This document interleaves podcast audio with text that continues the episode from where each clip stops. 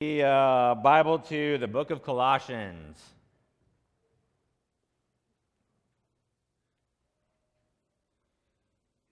We're in Colossians 3.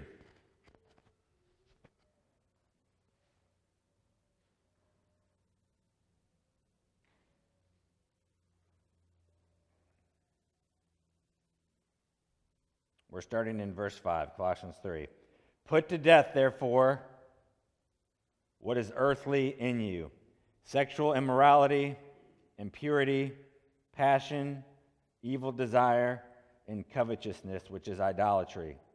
On account of these, the wrath of God is coming. In these too you once walked when you were living in them, but now you must put them all away anger, wrath, malice, slander, and obscene talk from your mouth. Do not lie to one another, seeing that you have put off the old self with its practices and have put on the new self, which is being renewed in knowledge after the image of its creator. Let's pray.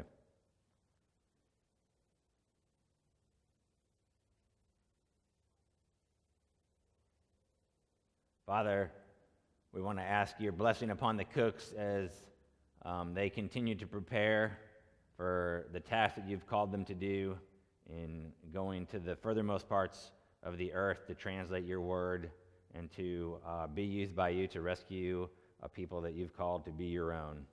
We pray, God, you continue to bring in the funds and have them reach um, the full funding and even beyond it, Lord, that um, the different um, churches they're still waiting to hear from, they'd hear from soon, God. And uh, we thank you, Lord, that the plans are in motion and that tickets are bought, God, and that December 10th is circled for us to uh, commission them uh, along with the other churches and people that are joining with them and partnering with them, God, and partnering with us uh, to send them off, Lord. So we pray for uh, the next month and a half, two months, Lord, as they prepare to do that, that your hand would, would get everything into place that needs to get into place and open up the doors, Lord, that only you can open up.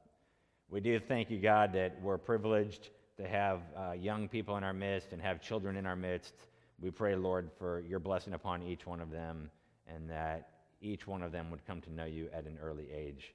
Be gracious uh, to save them. Let them know the sweetness of knowing you. And Lord, may you remind us, uh, us uh, parents, of the sweetness. Remind us of the sweetness of knowing you and, and how blessed we are and how sweet the gospel is and how good the good news really is, Lord. Continue to bless our time. We pray for our brothers and sisters uh, across this world that they would continue to be faithful um, here in this land and in the lands beyond. We pray for our brothers and sisters in Belize that you'd continue to uh, be with them, let them continue to be faithful, and uh, continue your work in them, God. We pray you continue your work in us as well. All this for your glory. Amen. The first two chapters of Colossians, we've been looking at really laying a foundation of, of doctrine for us. And what you see a lot of times in the New Testament epistles is that they'll, uh, the authors will give us a good foundation of doctrine and teaching, and then they'll move on to practical application. Some people might actually call that practical theology. It's the idea of, okay, we have all this information and knowledge, and we've been um, given this great foundation of who we are in Christ and who God is and what Christ has done for us, then now what? Like, what do we do with that information? And so Colossians 1 and 2 lays that foundation for us. We've learned about Christ, we've learned about who we are, and now we get into basically what we might call practical living. We've got that information, we've got a good foundation, and so what's next? Um, I would say the doctrinal indicatives move us to ethical imperatives. So the indicatives, like the way things are, what God has said about us, and what he said about his word, what he said about himself, what he said about his son, then leads us to certain commands that he expects us to follow through. And you've heard me say before, I'll keep saying it. Listen, theology is never just an intellectual pursuit. It's not just a pursuit for knowledge and just knowledge sake. Um, we have to, when we're talking theology, you have to bridge the gap from just intellectual pursuit to then applying it. Applied theology, practical theology, whatever you want to call it. Basically, living out the truths that we know. Um, here's the thing what we do comes from what we are, or you could say who we are. So we are in Christ, therefore, these are the things that we do. And we've already gotten a little bit, um, starting in verse 5, we find out there's certain things that God calls us to put to death. So we, we have to understand and, and, and believe um, the who we are, and then we'll understand the, the what we do.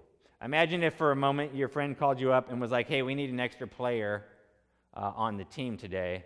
And you show up and you grab the ball and you run to the opposite side of the field and then you start doing a t- dance like you scored a touchdown.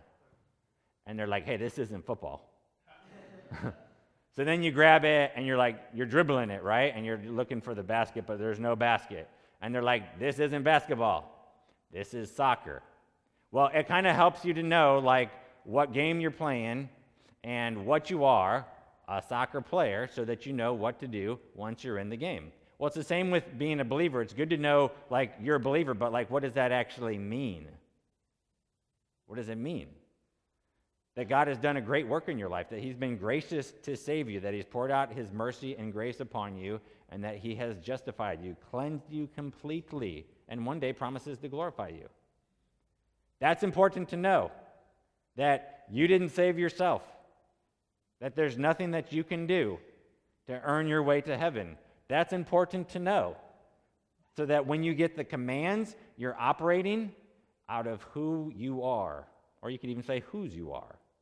You are God's. He bought you with the price, with the precious blood of his son Jesus. Once we have that established, then we can get into the practical application for us. And what happened in the early church is you had um, droves and droves and droves of Gentiles and Jews, but Gentiles getting saved. And all of a sudden, they had been living these just whatever lives of, of sin and sin and sin and sin and sin. And so, what are they supposed to do? Well, they're supposed to go into all the nations, and what are they supposed to do? They're supposed to disciple them, right? That's what we're supposed to do. That's what we're sending the cooks to do disciple the nations, train. And so, one of the things that you see in the New Testament is they will use uh, key words to help categorize certain things that believers are supposed to do, certain things that believers aren't supposed to do, certain things that they're supposed to be um, looking towards, to, certain things that they're supposed to be aware of. And so there's probably, I'd say, four, in the Greek at least, four key words that we see in the next couple chapters that talk about what you might call key words that um, the early church would have used to help new believers understand and kind of categorize the different things that they're supposed to do. And so, what we're going to see is we're going to see that they're supposed to put off, that would be the first key word. In our English, it'd be two words. Put off. Then we're going to see, and, and uh, we can see, so you can see, we'll just look at it briefly. Um, verse 5, put to death, so that's the put off. But then once we get to verse 12, what is it? Oh, it's put on. So that'd be the second category. Once we get down to verse 18, we see the, the be subject to. Like, what does, what does it look like once we get into uh, relationships? So then it's be subject. And then once we get to uh, Colossians 4 and we get into verse 2, it's the watch and pray. And you will see similar um, concepts and similar words like that used in many of the New Testament epistles because it really helped people categorize okay, there's the put off, there's the put on, there's the be subject, and then there's the watch. Be alert, be ready, be careful, those kind of things. Well, we get two lists here, and we're just going to look probably just at the first list today. Um, but the focus in this first list and any of the lists that we see is always righteous living. That the Lord wants us to live upright lives before Him, walking in a fashion after the gospel of Jesus Christ. So there's not so much this idea of this like abstract. A lot of times people talk about like theology being abstract. Well, I guess in one sense it po- possibly could, but um, any abstract theology needs to become concrete at some point. Else it's really not going to do us any good. And we can talk about some type of abstract living. No, the New Testament is pretty much like concrete living. Like, here's what we are supposed to do. It's very concrete and solid. Here's how to act. And think about that for a moment. The Gnostics, what were they emphasizing here in Colossians? These visionary experiences, uh, these worship experiences, worship of heavenly beings. But pause for a moment. Where does God put the emphasis? Think about it for a moment. These lists point to the need to focus on faithful obedience in everyday living. So God wants you walking with Him. Everyday practical living. He's not as concerned about you having an experience as He is with you walking in obedience. Okay? He's not as concerned about you having an experience as he is about you walking in obedience. And here's the thing modern day American Christianity uh, we could even say modern day conservative American Christianity, waters Christianity down into simply a one on one relationship with Jesus Christ. And you don't see that in the New Testament. So, do you know what's done in modern day conservative American Christianity? It, what it does is it allows a man who's uh, a jerk to his wife and treats his kids like trash to walk around acting like he has the greatest relationship with Jesus Christ. Why? Because it's all about a one on one relationship with Jesus Christ. We've isolated that relationship so much that we've taken it outside of the context of the family and the church and even uh, the civil society. Think about it for a moment. Why? Why, do, why does this happen? Well, because it's only about you and Jesus. So we've taken something that has much truth to it, and then we've twisted it and distorted it and made it much bigger than it really should be. So, why? Why, why does he think he has this great relationship with Jesus? Because he had some experience in his quiet time that day. And he feels great about it. And because he goes to the men's Bible study and he has the right answers, and people think, wow, wow, he really knows what he's talking about. But what's on the inside? It's like, it's like Jesus talked about, right? The white tombs. What's on the inside? Dead men's bones. Just death. And you know, I've seen this. I mean, and it, it just does a dishonor to the Lord. You're portraying one thing when you're really another. And the sad thing is, the church puts its stamp of approval on it. So, as long as you claim experiences, have cool stories, and know about the Bible, then people look up to you. That's kind of the idea that we can give people falsely. And then what happens? He goes to the men's Bible study and he's talking about how bad his wife is and how horrible his kids are. And then we're like, oh, sorry, brother, we're going to pray for you. We like baptize the whole thing. And then that same person thinks, well, if everyone could just be like me, then we'd be doing a lot better. Well, what has he done? I mean, he's deceived himself and he's, he's deprived in mind and depraved in mind as well. But he's isolated things to just him and Jesus. So as long as he thinks his relationship with Jesus is great, then the world can be falling apart around him, and he can be the cause of the world falling apart around him, and it's not his fault. That is American conservative Christianity today. This has damaged the church. How many people have you talked to that are just like, well, I have a, a, a relationship with Jesus, but I don't go to church? Or I have a relationship with Jesus and I don't need the church. Or I have a relationship with Jesus and I mean, yeah, we sometimes occasionally go, we're a little bit involved. Well, that's that concept that has just taken over. It's a house full of lies. Why? Because it's about the groom and his bride. It's about the groom and his bride. And listen, no individual in the New Testament is ever called the church. No individual. No individual in the New Testament is ever called the church. And you're not the church, and you're not the church, and you're not the church, and you're not the church, and you're not the church, and you're not the church, and I'm not the church. But guess what? We're the church. But no individual is called that. It's believers gathered together that the term church is used to describe. And so, what happens? Much, much, much of the New Testament is focused on this idea of us being the church and us having a relationship with Jesus. And many and most of the commands in the New Testament are in the plural. They were given to believers to live out with other believers, to live out in the community of other believers.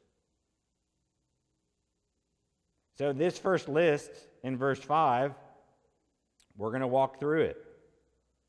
Put to death, therefore, whatever is earthly in you sexual immorality, impurity, passion, evil desire, and covetousness, which is idolatry. So, sexual immorality, that's the word porneia. It's kind of like uh, a very broad describing broad term describing really all sorts of sexual licentiousness. It's like a catch-all in a sense. Uh, look at briefly at, at keep your place in Colossians, but look at Matthew 19.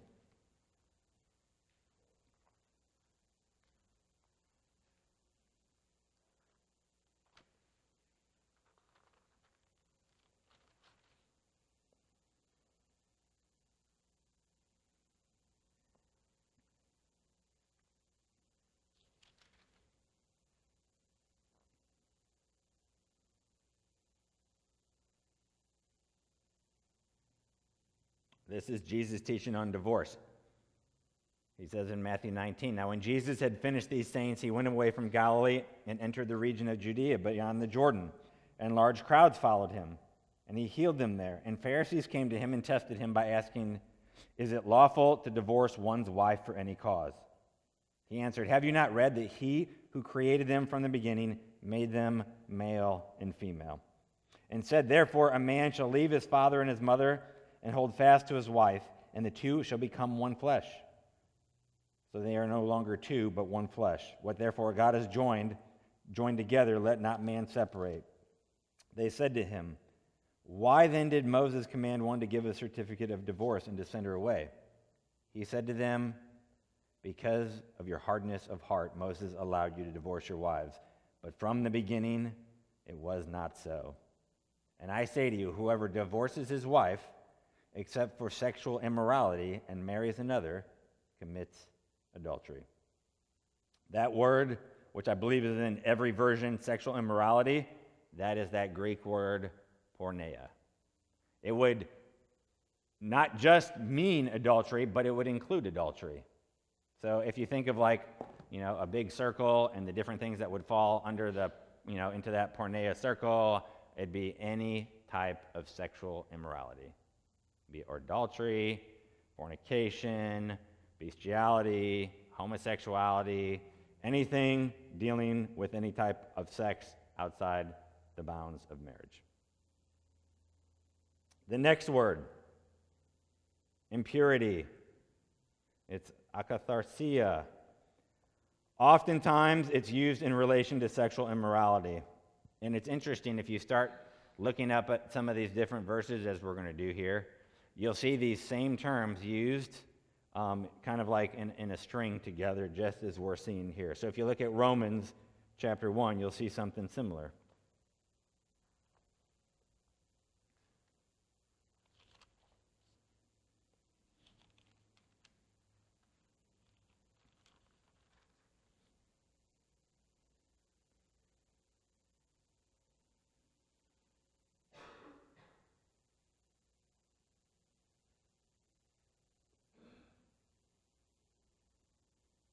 Let's start in verse 21, Romans 1. For although they knew God, they did not honor him as God or give thanks to him, but they became futile in their thinking, and their foolish hearts were darkened. Claiming to be wise, they became fools and exchanged the glory of the immortal God for images resembling mortal man and birds and animals and creeping things.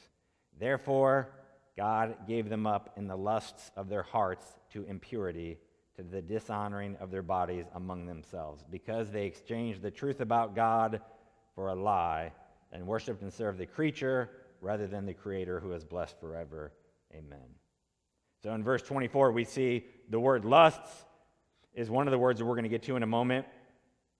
But it's lust of the hearts to impurity, same word. In the context, you usually find this word of dealing with sexual immorality. Why does he repeat it? Well, we're going to get to that in a moment. Look at 2 Corinthians 12.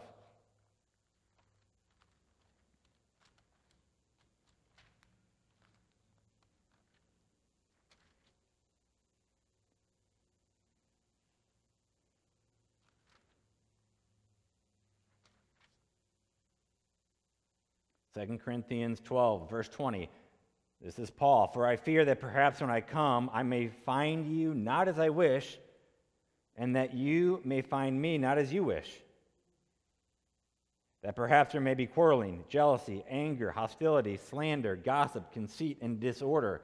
I fear that when I come again, my God may humble me before you, and I may have to mourn over many of those who sinned earlier and have not repented of the impurity sexual immorality, and sensuality that they have practiced. All of those things here and in Colossians, what are they describing? They're describing different sexual immoral practices. Impurity, sexual immorality. Look at the next one in the list passion. Just literally passion. It would refer to a shameful passion of a sexual nature. This is confirmed, again, by how Paul uses it elsewhere uh, in various letters of his. Look at 1 Thessalonians chapter 4.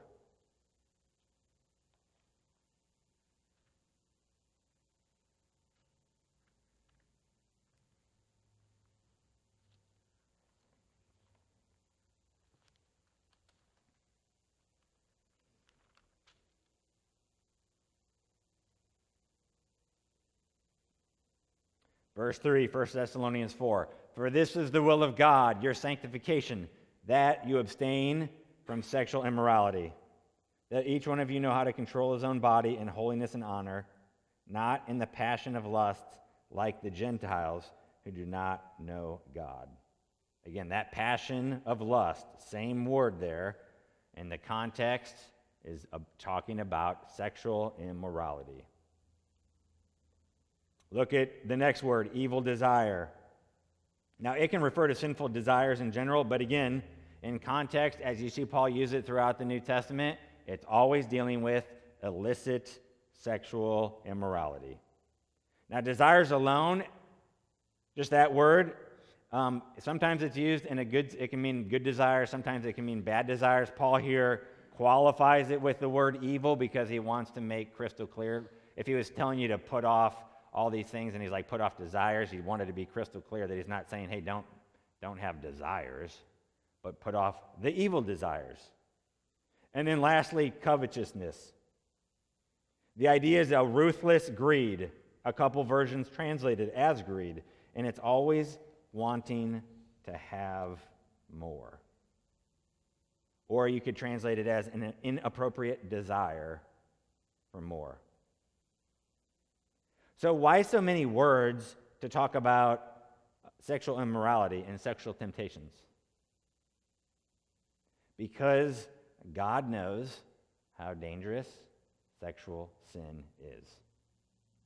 Because this is the downfall for many, many, many people. And this is the, the hook that they get snared by Satan. And the pursuit of sex has kept many out of the kingdom. Their pursuit of sexual immorality, their sex drive was more important to them in pleasing themselves than their obedience to God. And in a society saturated with sex, listen, you must resist any and all forms outside of marriage. You guys got a problem saying amen today? Amen. Okay, thank you. Uh, recently, there was a prayer breakfast um, put on uh, by one of the senators. I'm not sure quite what he was thinking, but um, he had a representative, her name's Nancy Mace, speak at the prayer breakfast. And when she got up, she got up to speak, um, she talked about having sex with her fiance and said, When I woke up this morning at 7, I was putting I was getting picked up at 7:45. Patrick, my fiance, tried to pull me by my waist over this morning in bed, and I was like, "No, baby, we don't got time for that this morning. I got to get to the prayer breakfast." really? Not only do you have to get to the prayer breakfast, you're speaking at the prayer breakfast. And that's, that's just acceptable. Listen, when we have uh, representatives sleeping with their fiancés and calling themselves believers and thinking it's no big deal to talk about that at a prayer breakfast, like we have a problem in America with sex and with Christianity. And when you're okay flaunting your sin, that's a dangerous place to be. The world normalizes sex outside of marriage. But guess what? The Bible doesn't. So, watered down Christianity, it normalizes sex outside of marriage. The Bible doesn't. And think about it for a moment. Paul is seeing all sorts of believers, uh, all sorts of people get saved. They're becoming believers, and so are the rest of the apostles, and the word is going forth. And it was a sex plagued society. Corinth was probably the worst, but it was bad everywhere. And part of worship with some of these gods or goddesses was to have sex with the temple prostitute. So these, these Gentiles are getting saved out of lives of wanton pleasure. But look at these commands that Paul gives. Is he, I mean, does he mince words? No. Does he water anything down? No. So even these people getting pulled out of, you know, uh, and saved from some just situations where just sex was saturated everywhere, I'd say much in our society today, like it is, but he didn't make excuses for them or water down the commands. He didn't. In fact, he spends, look back in Colossians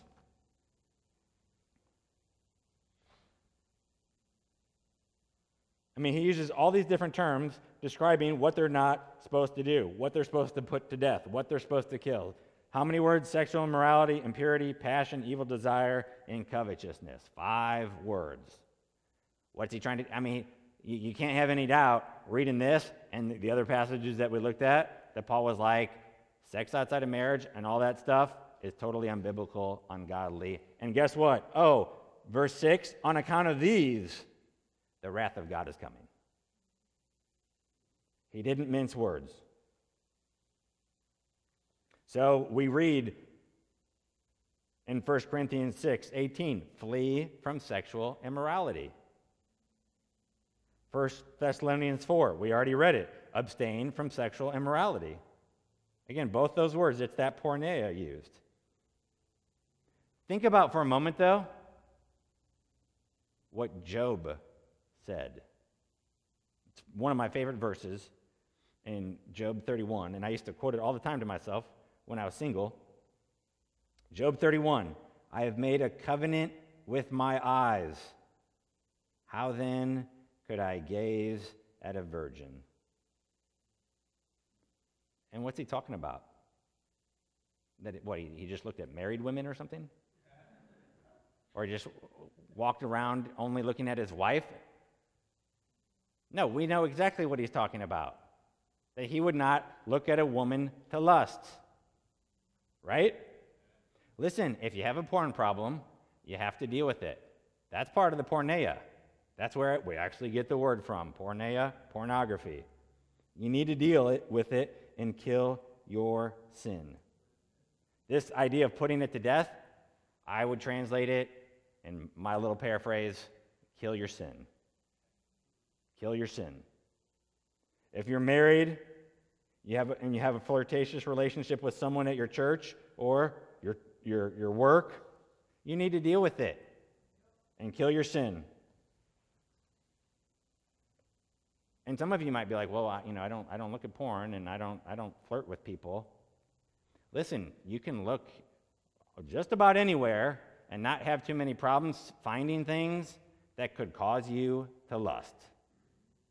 So you need to make that same covenant that Job made with his eyes. Like, I will not look lustfully. And you might not look at porn, but um, some people read novels that just simply aren't pleasing to the Lord. All sorts of trash and matters that shouldn't be written about in such a manner. And you might not look at porn, but um, all the guys I know do just fine, unfortunately, lusting after a woman even when she has her clothes on.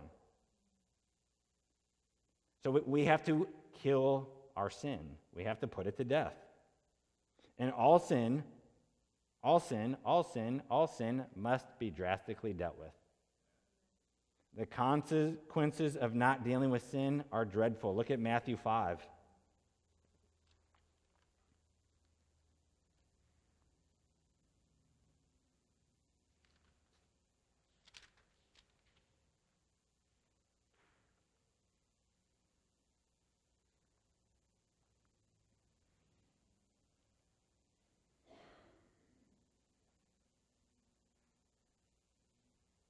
Matthew 5, verse 27. You have heard that it was said, You shall not commit adultery. But I say to you that everyone who looks at a woman with lustful intent has already committed adultery with her in his heart. If your right eye causes you to sin, tear it out and throw it away, for it is better that you lose one of your members than that your whole body be thrown into hell. And if your right hand causes you to sin, cut it off and throw it away, for it is better that you lose one of your members than that your whole body go into hell. Okay, it is no coincidence that Jesus talks about cutting out your eye and cutting off your hand right after he talks about lust. It's not just like, oh, that's a great place, that just works smoothly. No. I mean, he's tying it in this case, I mean, he's talking about all sin, but he's talking specifically about the sin of the porneia, the sexual immorality. It has caused many a person's downfall. And what's Jesus telling us here? Drastic action must be taken to deal with sin. Your life is on the line. So, yeah, he, he uses this hyperbole, but his point, if he's going to use hyperbole, there's a point like, hey, guys, sin is so serious, especially the porneia, the sexual sin, that you have to take drastic action to deal with it. it you can't just baby it or pet it or, or coddle it. You got to deal with it. You got to kill it. And here's the thing, brothers and sisters you can only cling to one thing your sin or Christ. I mean, think about it for a moment. Christ is going in one, one direction, and, and your sin takes you in the other direction. So if you're trying to cling to both, what's going to happen? Like at some point, you'll lose grasp of one or the other. And if you're, you're, you're grasping your sin, you're going to lose your grasp of Christ. You can only cling to one. We're supposed to cling to Christ. Think of how much He's done for us, brothers and sisters. And you're going you're gonna sell that for the, the little bowl of, of porridge of sex, sexual immorality? You're going to be like Esau? I mean, that's what some of us are doing. We're selling ourselves just for that. We're just willing to sacrifice it all and lay down our birthright, the very thing that God has done for us, adoption into the kingdom. Why? For our own selfish pleasure. These things ought not to be. Christ has done so much for us. Don't abandon your groom at the altar. And if you look back in Colossians, look, look there, the idea in, in verse in this passage here, and this is what we need to be reminded of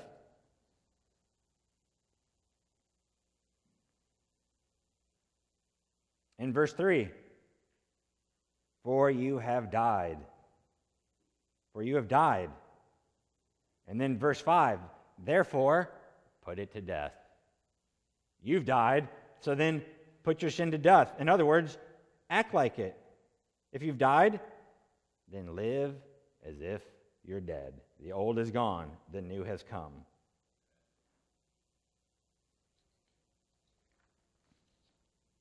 What do we see over and over again? What do we need to exhibit? We need to realize that our life shows our theology. Our life shows what we believe.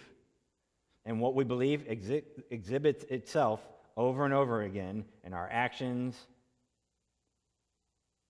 Don't be like Judas. Here's what it says in John. Judas, they're talking about, oh, you're spending all this money. It says Judas said this not because he cared about the poor, but because he was a thief. And having charge of the money bag, he used to help himself to what was put in it.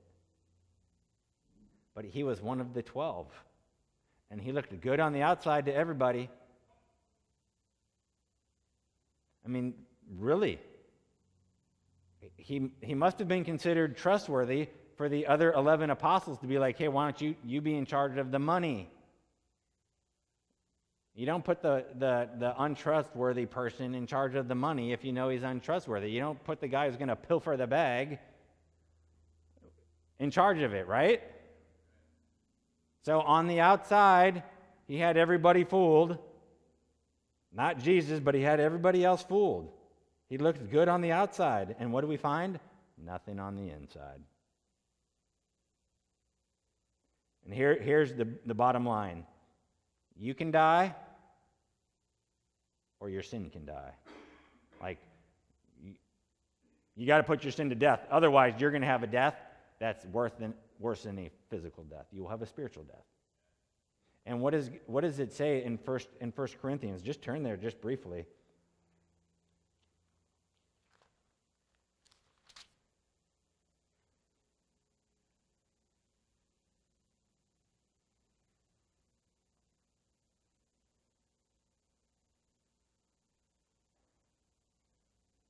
Verse 9, 1 Corinthians 6.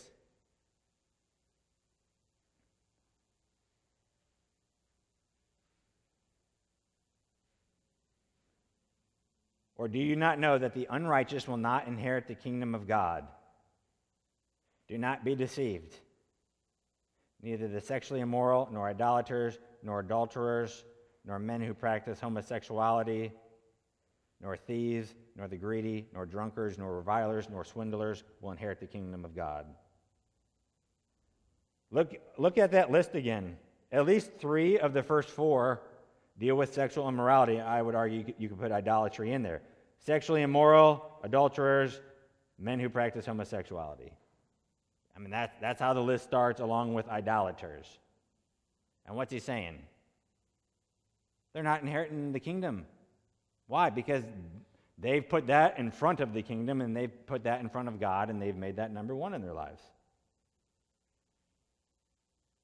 So, some of you, you need to have a little funeral for your sin. And you need to put it to death. And you need to bury it. Notice what Paul says back in Colossians.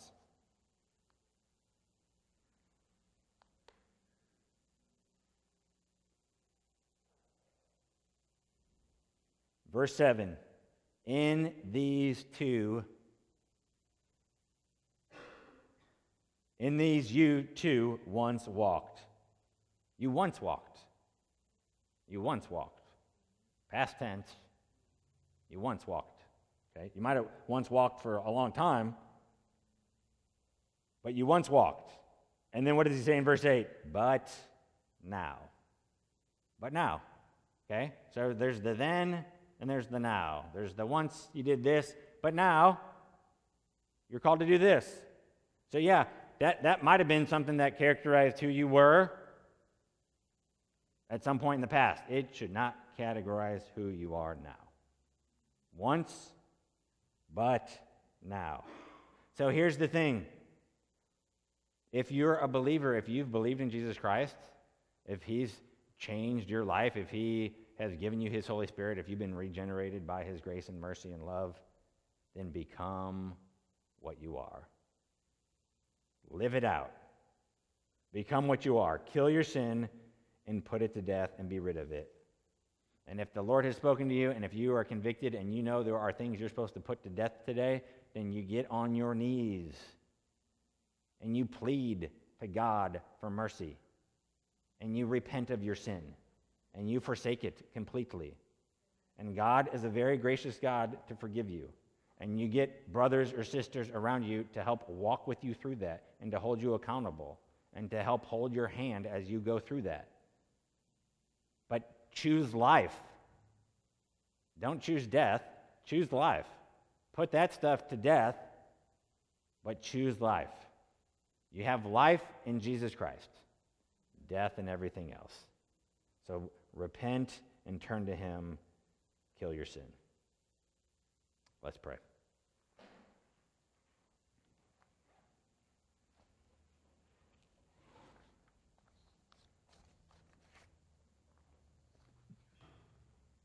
Father, I do ask for wh- whoever's here that is dealing with any type of sexual sin, that you would convict them of it. You'd change their heart on that matter, have them to repent. Have them to forsake their sin, to put it to death, to kill it. Have them to walk away from it, do whatever they need to do, God. Drastic action. Because you are worth more than anything or anyone that the world might have to offer.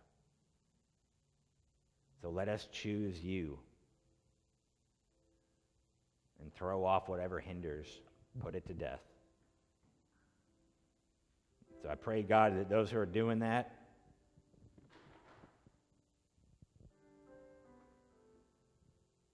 you'd be merciful to them, Father.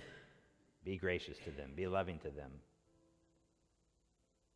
Show them that you are quick to forgive, you are quick to cleanse.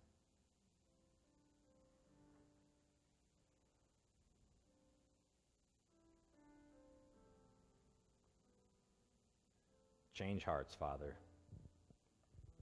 and, and, and bend our hearts to you more and more. Focused on you, set our hearts on things above, not on earthly things. Amen. Amen. If you'd